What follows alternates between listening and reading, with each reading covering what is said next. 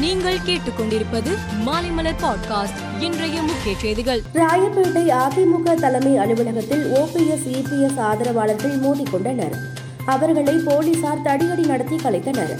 மோதலை அடுத்து கட்சி தலைமை அலுவலகம் அமைந்துள்ள பகுதியில் பாதுகாப்பு பலப்படுத்தப்பட்டது.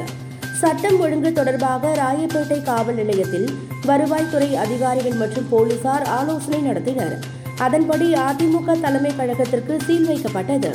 அதிமுக பொருளாளராக இருந்த ஓ பன்னீர்செல்வம் கட்சியில் இருந்து நீக்கப்பட்டார். அவர் வகித்து வந்த ஒருங்கிணைப்பாளர் பதவி பறிக்கப்பட்ட நிலையில் பொருளாளர் பதவியில் மட்டுமே அவர் நீடித்து வந்தார். இந்நிலையில் அதிமுகவின் புதிய பொருளாளராக திண்டுக்கல் சீனிவாசன் நியமிக்கப்பட்டுள்ளார்.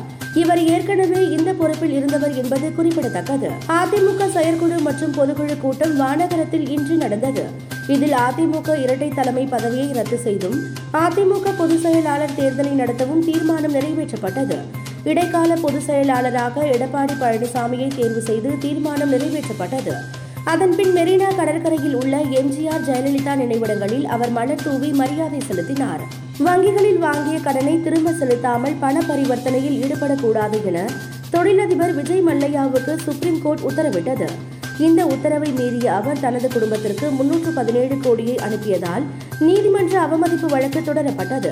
இந்த வழக்கில் விஜய் மல்லையா குற்றவாளி என இரண்டாயிரத்து பதினேழில் தீர்ப்பு வழங்கிய நீதிமன்றம் அவருக்கு நான்கு மாதம் சிறை தண்டனை விதித்தது. இலங்கையில் அமைய உள்ள இடைக்கால அரசாங்கம் பொதுமக்களின் கோரிக்கைகளை நிறைவேற்றக்கூடிய அரசாக இருக்க வேண்டும் என போராட்டக்காரர்கள் வலியுறுத்தினர்.